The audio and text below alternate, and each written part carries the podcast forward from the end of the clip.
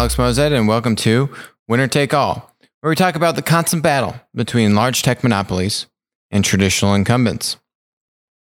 And so today, uh, if you've been looking at the stock market, PLAT is at an all time high. PLAT is the um, platform ETF, it's Wisdom Tree's growth fund, their primary growth fund. Uh, we worked with them on it. It launched um, May of 2019 and PLAT is just PLAT is just on fire. It's up almost three percent today. When it opened in in uh, in May of 2019, it opened right around twenty five dollars a share.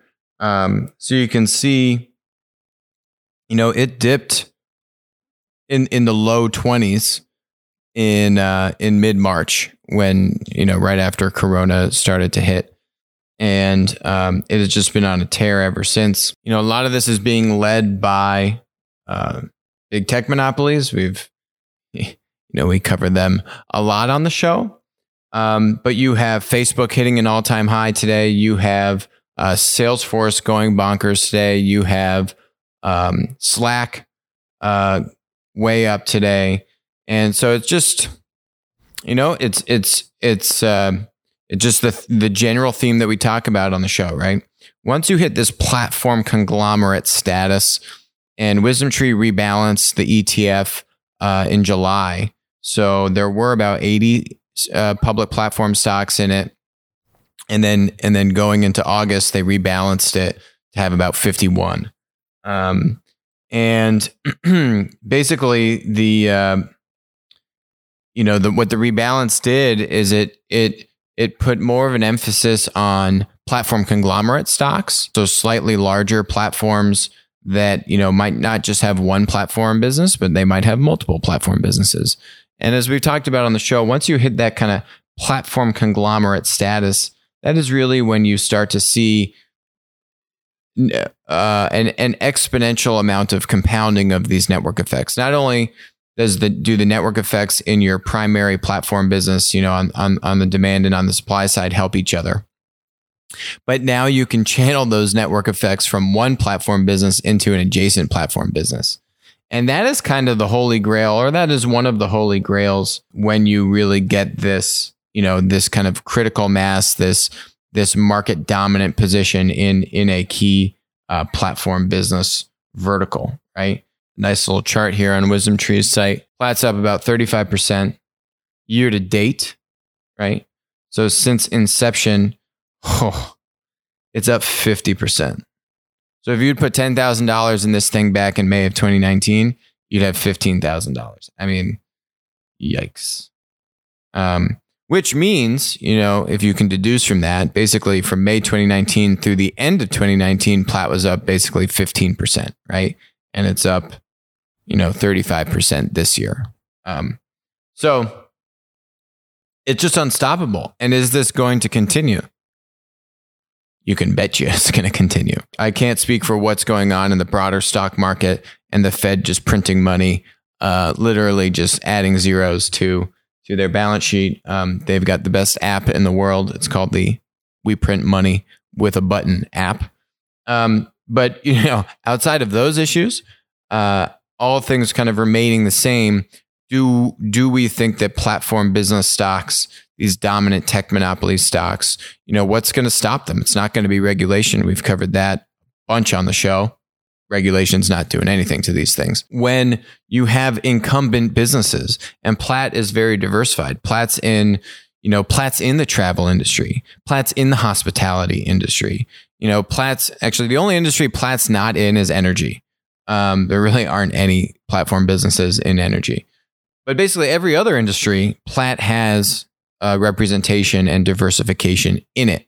So that means that you know you're seeing you're seeing Booking.com and Expedia come back. You're seeing Lending Tree come back, right? Um, you know a lot of a lot of stocks that were hurt uh, because of COVID and uh, kind of on a sector basis, um, you're seeing those relevant platform stocks in those sectors that have been damaged hospitality and travel, restaurants, right? Like Yelp is in it. Um, you're seeing those businesses recover and bounce back much faster than the kind of linear incumbent equivalent, like hotels, for example, or airlines. Um, so they're asset light. They they they sink less when there's a dip and they bounce back faster.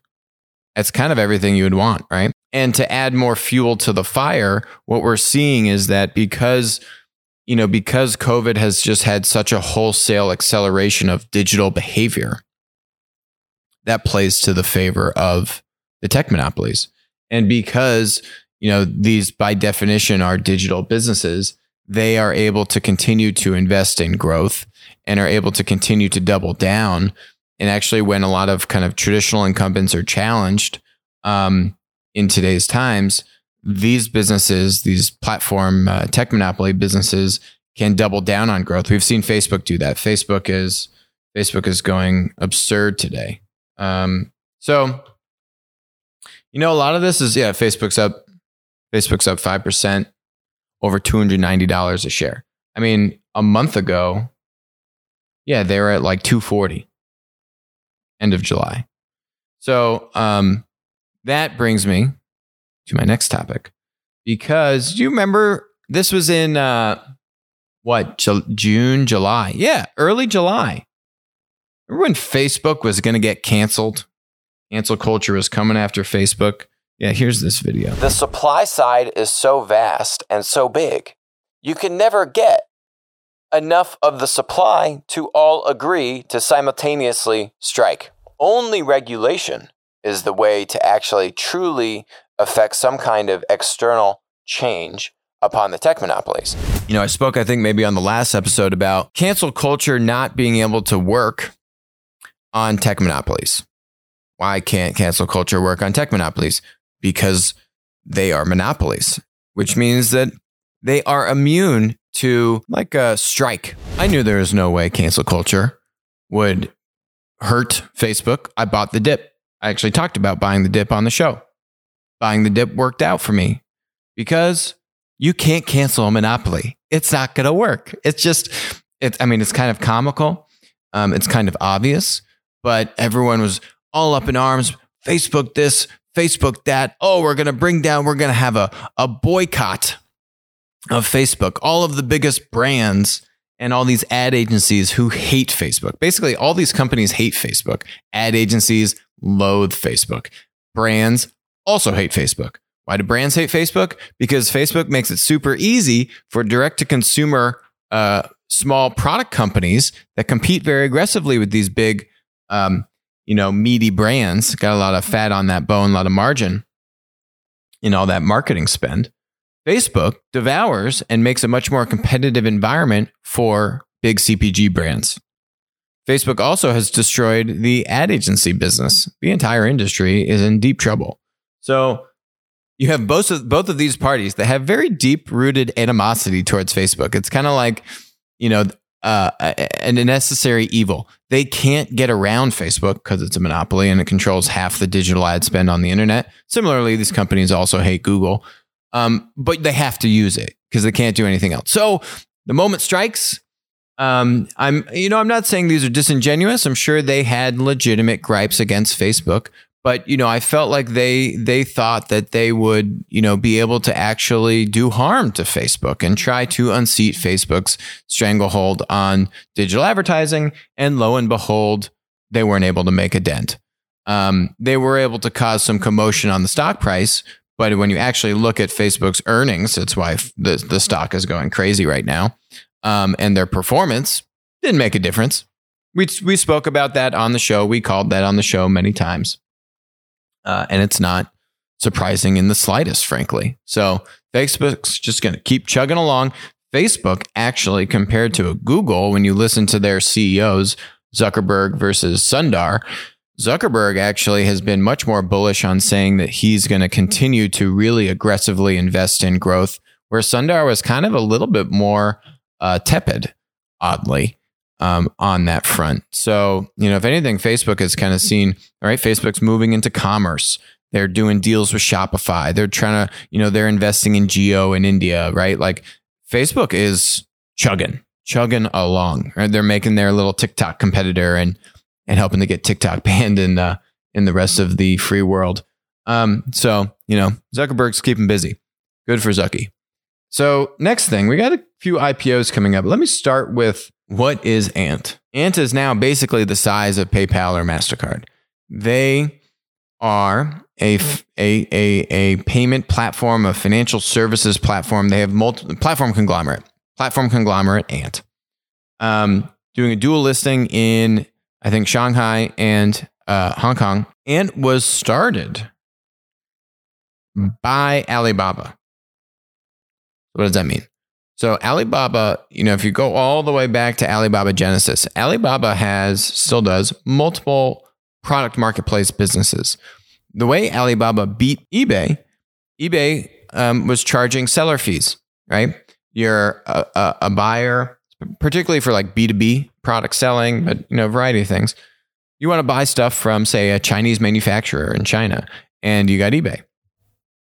Um, well, you know, these Chinese manufacturers and suppliers, they like to haggle, A, and they like to communicate. Well, that doesn't work well in eBay's product marketplace model where they charge you a fee on the transaction, right? That kind of presents a problem because otherwise now you can have what we call platform leakage.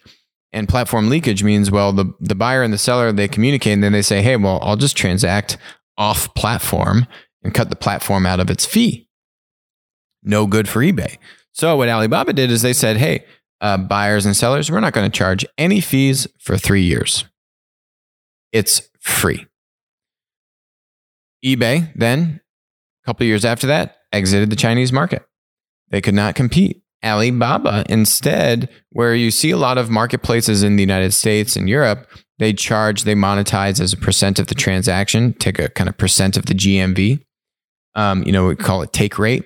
Instead, what Alibaba's model was is it was free marketplace transacting and then they launched an ad business much longer before much sooner than or amazon. Amazon launched their ad business you know decades into the marketplace um, life cycle.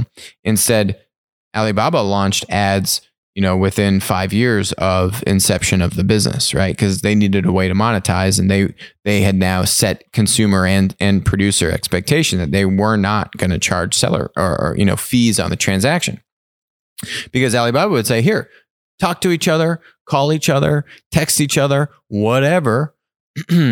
we're going to be the central watering hole for everyone to find each other and transact.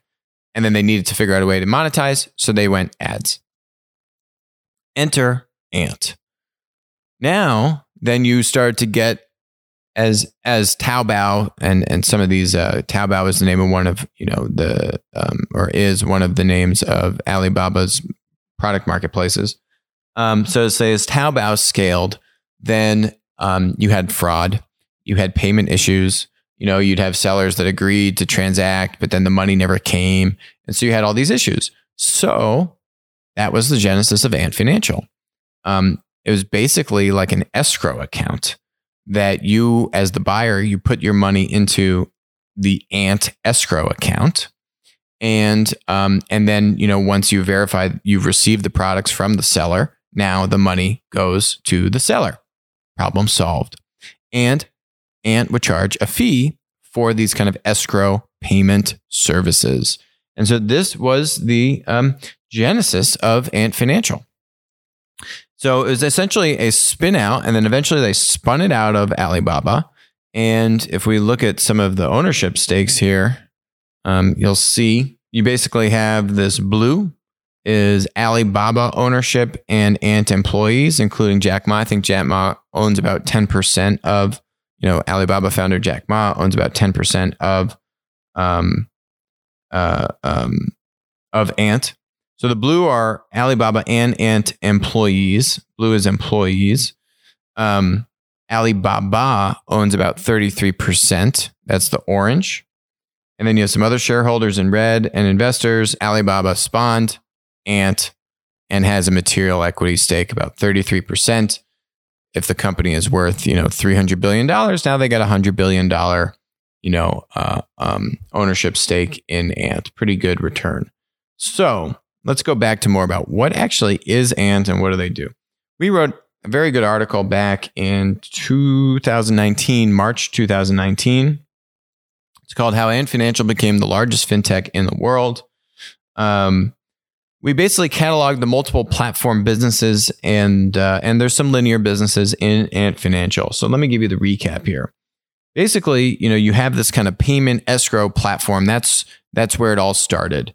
You know, they I think that's pretty much called kind of called Alipay today. Um, just like a payment platform. Think it as like Venmo. Uh, and but you know is doing much larger transactions for for this kind of business payment escrow service. So in 2017, Alipay had over 700 million users and eight trillion dollars U.S. Uh, dollars worth of transactions. That's a lot of money. That's a lot, a lot, a lot of money. This is a payment platform monopoly in China. If you if you think about why this happened, you know, Ant Alipay was able to go into rural parts of China and um, and solve a lot of payment issues in in in places that didn't have good infrastructure, but now with a cell phone and a QR code, you could transact. And so, you know, basically they skipped over. If you think about, you see this in Africa a lot. A lot of these kind of emerging market countries that don't have this incumbent infrastructure, uh, like this thing called credit card terminals. There were no credit cards in China, um, or the the only credit card that was there was basically sanctioned by like the China State Bank and had very low penetration, very low usage. But you didn't really have Visa, Mastercard, and all these U.S. Uh, credit card companies everywhere. So you had very low penetration of some kind of you know modern payment system, and Alipay filled that void there really are no credit cards in China um, or very, very minuscule uh, presence. It's really all kind of these payment platform models. By the way, Visa and MasterCard and Amex are both, are, are all of them are in plat. They are some of the, the oldest um, platform businesses as public companies right now very strong businesses, but they are payment platforms. So, you know, this really was a, a big miss a big issue for Visa, MasterCard, Amex. But hmm, ask yourself, why couldn't Visa, MasterCard, or Amex do business in China? Oh, that's right. Tech protectionism helped lead to the success of China's tech monopolies. Full stop. Tech protectionism in China helped keep out US tech monopolies from coming in to China, like credit card companies, to help basically not compete against things like Alipay or Alibaba. Um, and and this we can or you know social networks, Tencent, right? You know all these things, WeChat. So the list goes on and on and on. Now, I'm not saying tech protectionism is a bad thing. We cover this a lot on the show, but the point is, there's nothing wrong with having reciprocity. If there's tech protectionism in China, there can be tech protectionism in the United States, and that's called fair. So, anyway, back to Ant. So, starts with payment platform. Then they start to add in other things. Insurance marketplace. There are over 80 insurance companies on the platform. This is from spring of 2019, and that reaches over 400 million users. Okay, insurance marketplace. Um, Ant Fortune has democratized asset management and retirement planning. All of China's 116 fund managers are on the platform that reaches 180 million users. So now you have um, investing, you have insurance, and just wait. Here's here's the linear. This thing called Yu'ebao. It's called it's Chinese for leftover treasures. It's Ant's money market fund. It's now the largest money market fund in the world with 251 billion dollars. This was again uh, 18 months ago and um, it's the largest money market fund in the world. So this is a linear fund, right? And then they have a a uh, they have an an investment platform for um, other you know fund managers on on the marketplace. Um, and uh, but but they also have their linear. Alipay has or Ant Financial has their linear uh, fund offering. What else do they have? They started with loan marketplaces. So they started with loan marketplaces. They had these linear micro and SME lending arm. They're taking on riskier loans and passing the risk on. They're basically securitizing these loans and selling them off. The Chinese government cracked down on this. Um, there was fraud. they also have a peer-to-peer lending platform which had issues with fraud called Zhao Cai Bao something, and um, so they have different lending offerings as well. Um, Ant is doing some linear lending today, but they also do have a network of third-party lenders.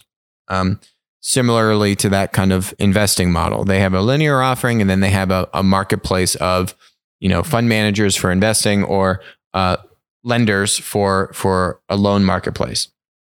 You have to treat your peer to peer lending offering different than your SME and kind of business lending. Those are those are very different types of products and different types of you know lenders or investors you know would would look at those differently.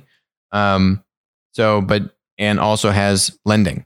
Uh, it came under fire a number of years ago because of the Chinese government, and they put and they basically started to rein in the marketplace side of the lending marketplace as a result of that and have now rejigged it they've they've kind of moved to have more institutional lenders on the marketplace as opposed to more of these alternative lenders and i think have, have kind of catered less to some of the riskier loans um, and have moved kind of more upstream with what they've done with lending just in general and with the marketplace as as a result of that regulation. Um, but you know the marketplaces are still chugging along strong. Now this is a this is another article on kind of the you know the recent stats, right? So we were saying they had 700 million users um, in 2017. I guess now they have a billion Alipay users. So it's it's strong growth. The the the key thing from this article is that on 10 billion dollars in revenue, they say they're making 3 billion dollars in profit, which is crazy.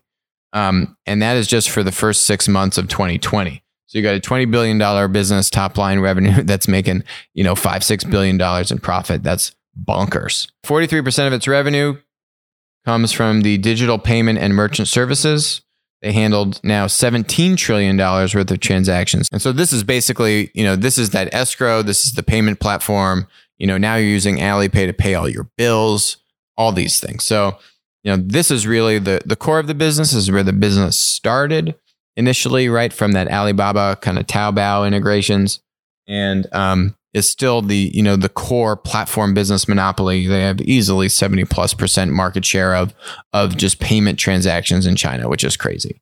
Um, so you know, then the other revenue comes from what they call their digital finance technology platform which collects technology service fees from banks, asset managers, and insurance companies to make loans, sell mutual funds, insurance, and other products. So, pretty much all those different platform businesses that we just went over are right here.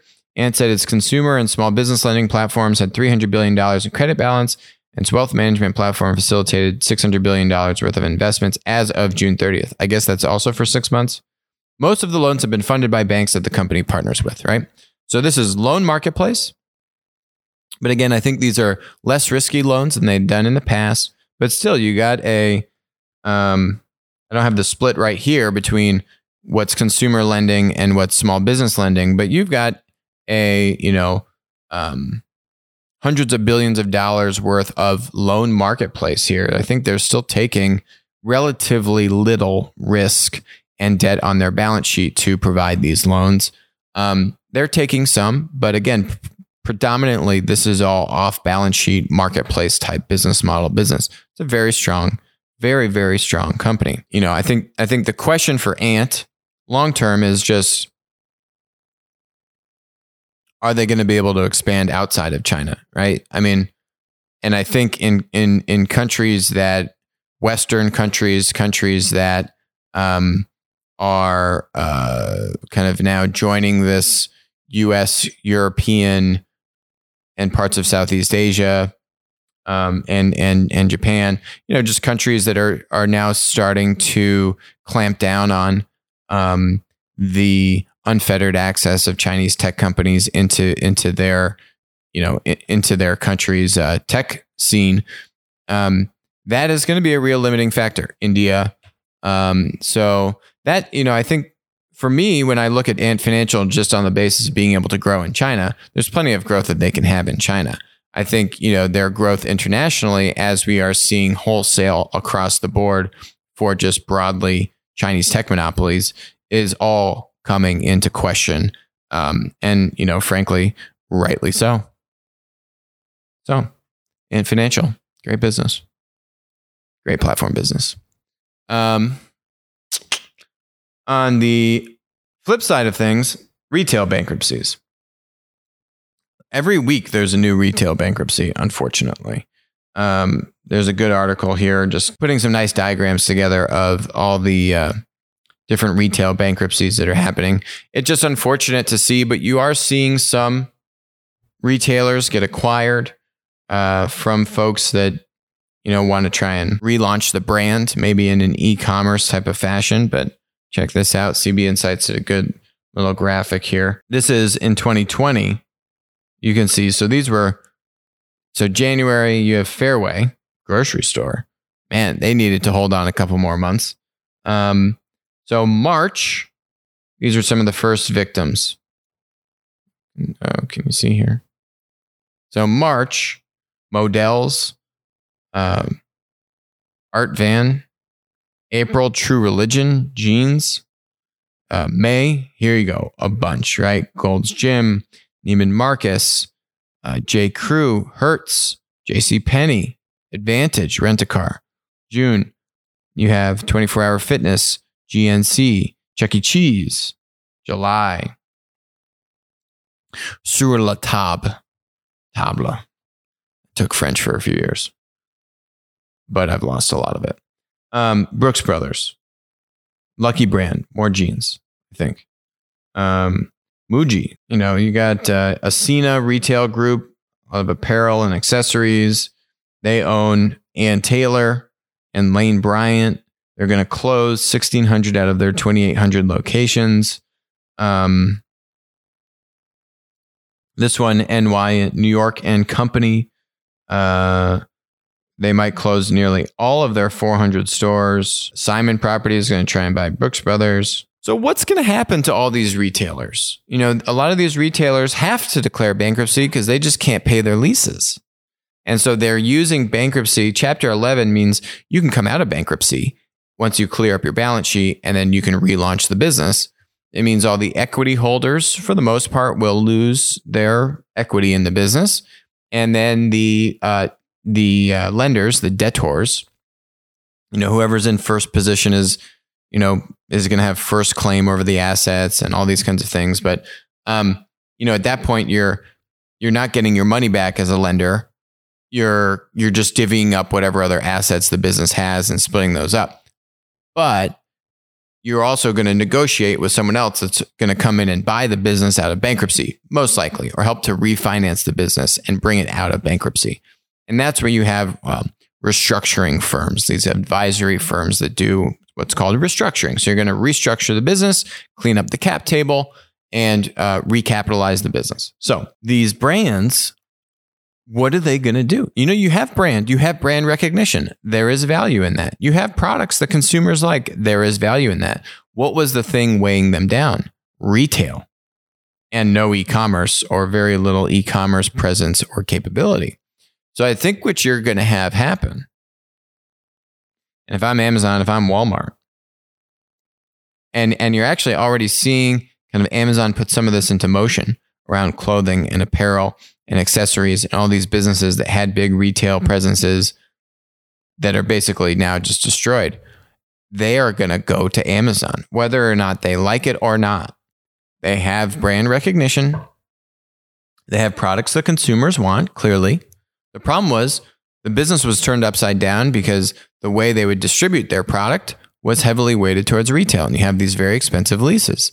So now, with the leases go away, and you have maybe you know 40% of the store presence that you used to have or possibly 10% of the store presence that you used to have what are you going to do you're going to sell your stuff online through e-commerce through marketplaces it's going to happen um, so it'd be interesting to see you know, I think there's a lot of opportunity here. There's a lot of issues that these brands have. They don't, you know, they kind of want some brand segmentation. They don't want to just be packed in, especially the luxury uh, apparel good brands. They don't want to be lumped in with all the other kind of regular brands on Amazon and, you know, all this kind of infighting and preferences and all that. So, so there are things that need to be accounted for, but product marketplaces are going to be a winner. Absolutely. Uh, these these retailers, these brands, as they come out of bankruptcy, um, are going to have to figure out, you know, how to uh, how to sell digitally. Now, that means these are that, those are for the the brands that have retail stores, right? Um, these like jean companies and that kind of stuff. But if you are this sur la table company and you're you, you are really a retailer of other products, that's a much different story. Maybe you have some product lines that consumers identify with, but it's very different business it's it's going to be much harder to jumpstart start that because the whole business was basically just we are a retailer, and now that's gone. So that's going to be a much more precarious thing to to claw your way out from. Okay, last topic. Palantir. So, what is Palantir? Um, Palantir was, I think, co-founded by a guy named Joe Lonsdale uh, and Peter Thiel. Peter Thiel, everyone knows Peter Thiel, uh, PayPal co-founder, you know, like earliest investor in Facebook. Guy's an iconic uh, tech investor and entrepreneur. Um, huge libertarian, big libertarian. Um, so so much of a libertarian, and I think he's a big Tolkien fan. He actually started a VC firm called Mithril, Mithril Capital, named after like Mithril in Lord of the Rings. Um, very quirky dude, amazing guy though.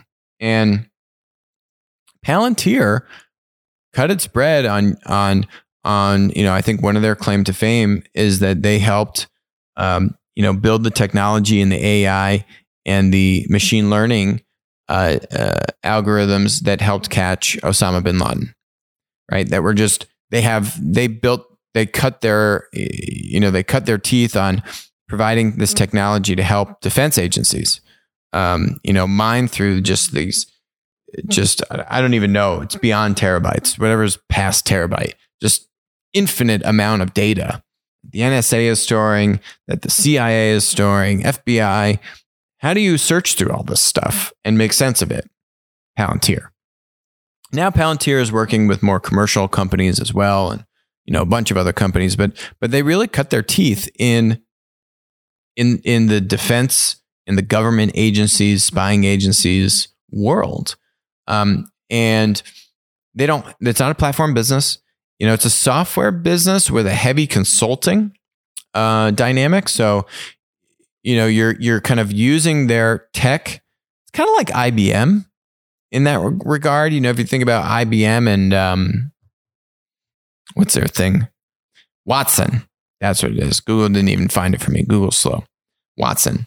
Kind of like Watson ish, but not as publicly advertised like IBM does it. But you have IP, and then you have, frankly, a bunch of consultants that are going into these companies and doing these very uh, kind of mission critical software implementations.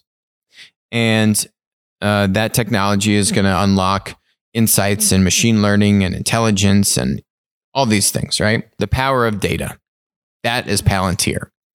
Uh, I think they they had like a twenty billion dollar valuation a few years ago, um, and now they're filing to IPO uh, in you know in September once once everyone gets back from vacations. So, what's interesting though with with uh, with this guy Alex Karp, who's the I think co-founder and CEO. Yeah, there's a few co-founders of this company, but Alex is the CEO, and um, there's a cool interview. Palantir CEO issues blistering critique of Silicon Valley's engineering elite ahead of IPO. We've spoken before on the show about how there is some, it's weird, you know, trepidation and and this hesitancy on behalf of our US tech monopolies to work with the Department of Defense and build technology with them. Um, like working with the Department of Defense is bad. And um, I don't know, it's just, it's a very problematic thing, right? You know, uh, like I get flack on the show for saying that there's nothing wrong with promoting American tech companies and trying to have policies that help American tech companies at the expense of, say, Chinese tech companies, like what's going on with TikTok, for example. You know, why is that a bad thing? Um, there's there's nothing wrong with a sense of nationalism and wanting to uh, help businesses or or or, you know help your country um, and if you're a foreign tech company and you want to and you want to launch a business in the United States, having rules around having, you know, uh, employees based here, you want to manufacture products here. This, I don't see what's wrong with that. But there's this kind of weird sense of if if I'm a tech company and I help, and and by the way, it's not like you're doing free work. The U.S. government is paying you to, uh, you know, to help do these deployments and build the software capability out. So um, you know, this is what Alex says. The engineering elites of Silicon Valley may know more than most about building software, but they do not know more about how society should be organized or what justice requires. He once criticized the increasing tolerance and monoculture of Silicon Valley. Guy doesn't like Silicon Valley. You want to know who else left Silicon Valley? Peter Thiel. Um, he went down to LA. And um, yeah, this idea of this increasing tolerant intolerance and monoculture of Silicon Valley. Um, so, so this was interesting. It goes deeper into the video, which you don't need to watch, but here are the highlights. I've had my favorite employees yell at me. He said, I've had some of my favorite employees leave. This is because some of Karp's own staff were unhappy with Palantir signing a contract with ICE. I had people protesting me people protesting me, some of whom I think asked really legitimate questions. I've asked myself, if I were younger at college, would I be protesting me? And you know, it depends. The most valid criticism that they have is essentially that if you are involved in anything, that one instance of injustice, does it tarnish all instances of justice? You know, the question is is there anything wrong with helping provide technology to our government agencies? And should US tech companies um, hesitate to work with our U.S. agencies. ICE, in this case, for Palantir. We've seen Google um, withdraw from contracts with the, with the Pentagon, with the Department of Defense, despite what Sundar likes to say.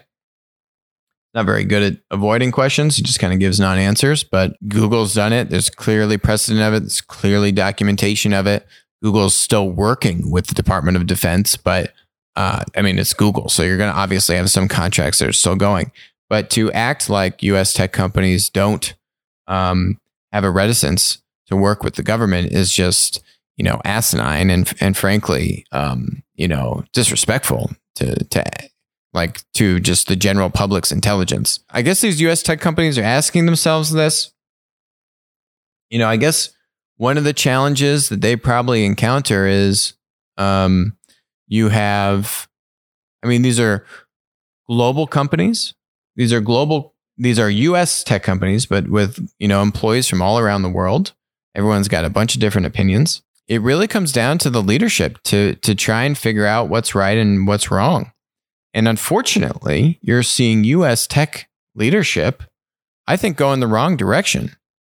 Um, and if you think that, you know, not helping out the US government is admirable, but instead trying to do business in China is okay. Uh, yeah, and there are serious, very, very serious uh, hypocrisy in those actions. And we've actually seen Google do exactly that. We've seen Google withdraw from working with the US government on contracts and instead try to go do business in China. Um, so, you know, it, you just can't really make sense of it all. Uh, just uh, very odd, very peculiar. Um, where you know, unfortunately, I think when when you look at even though the U.S. does have a lot of issues, particularly with agencies spying on American citizens. Um, if you talk about, for example, the Five Eyes, this intelligence sharing apparatus amongst five um, uh, five kind of Western countries Australia, Canada, New Zealand, United Kingdom, and the US. And basically, what they do is, you know, US agencies are not allowed to spy on US citizens without warrants and all these things. So instead, what they say is, hey, England, can you spy on Alex? Because, you know, we don't have a warrant to do it. But England, if you spy on Alex, we have intelligence sharing agreements. So now I can see what Alex is doing, but but technically, you know, the CIA, the NSA, whoever it is, isn't spying on Alex. England is. But then the US agency can get that data from England. But technically, the US agency never spied on Alex and didn't break the rules. This is Five Eyes. And so there is a big problem in this country of US agencies abusing their power, spying on American citizens, um, and probably doing a bunch of other stuff that we don't even know about. That's a real issue. But you know, when you take a step back and you and you say to yourself, uh, and you look at China, and you look at how these Chinese tech companies are basically an extension of the CCP. That you know, not only is the data being fed into the CCP, certainly their technology, their IP is working in very close relation with any kind of you know defense or or military department in China. Um, that's been well documented. So you know, if you take a step back and you think about it on that scale, you got some very serious decisions to make when you look at the broader kind of just this reckoning that's happening where you have you have basically a, a split. We've called it the splinter net. We've called it a variety of different things, but you have a split on the three main planes uh, that the U.S. and China operate on. Economically, now we're seeing with tariffs and trade. Militarily, as we're seeing China become an exporter of military equipment and with technology. That's the third rung, whether it's uh, uh, physical tech infrastructure like Huawei, um, or if it's now software technology like we're seeing with um, you know Grindr, TikTok, and and others.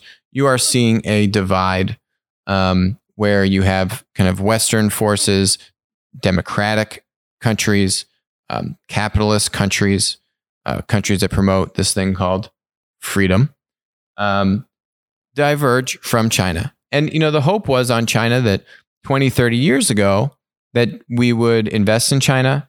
We would bring um, our businesses. We would, you know, bring our support, our financial support. We would give them access to Western markets. And then eventually China would open up.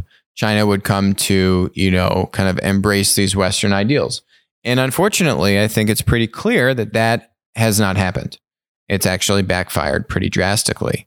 And uh, fortunately, everyone's starting to wake up, smell that coffee, and realize that um, we have a very serious competitor in China, one that conceptually is is is on a very different uh, wavelength than what the U.S. and our other kind of Western democratic countries believe in, just conceptually and um, from an ideal standpoint. And so that has brought us to this divisive plane across all these kind of three main uh, divisions.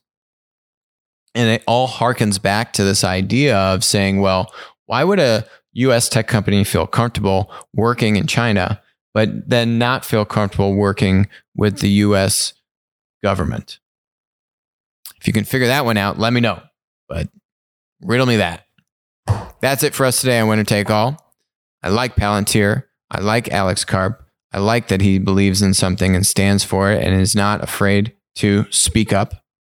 And I hope they do well in their IPO, even though they're not a platform business. I think I think they do well, and I think they will do well. And actually, you know what? What's funny is the guy's business benefits from the fact that the US tech monopolies are reticent to work with the US government. It actually is even better for him. But what he's doing is calling it out and saying, this is inappropriate. And, and it is inappropriate. I hope it changes. I just don't know if it will. That's it for us today on Winner Take All. Thanks for joining us. Talk to you later.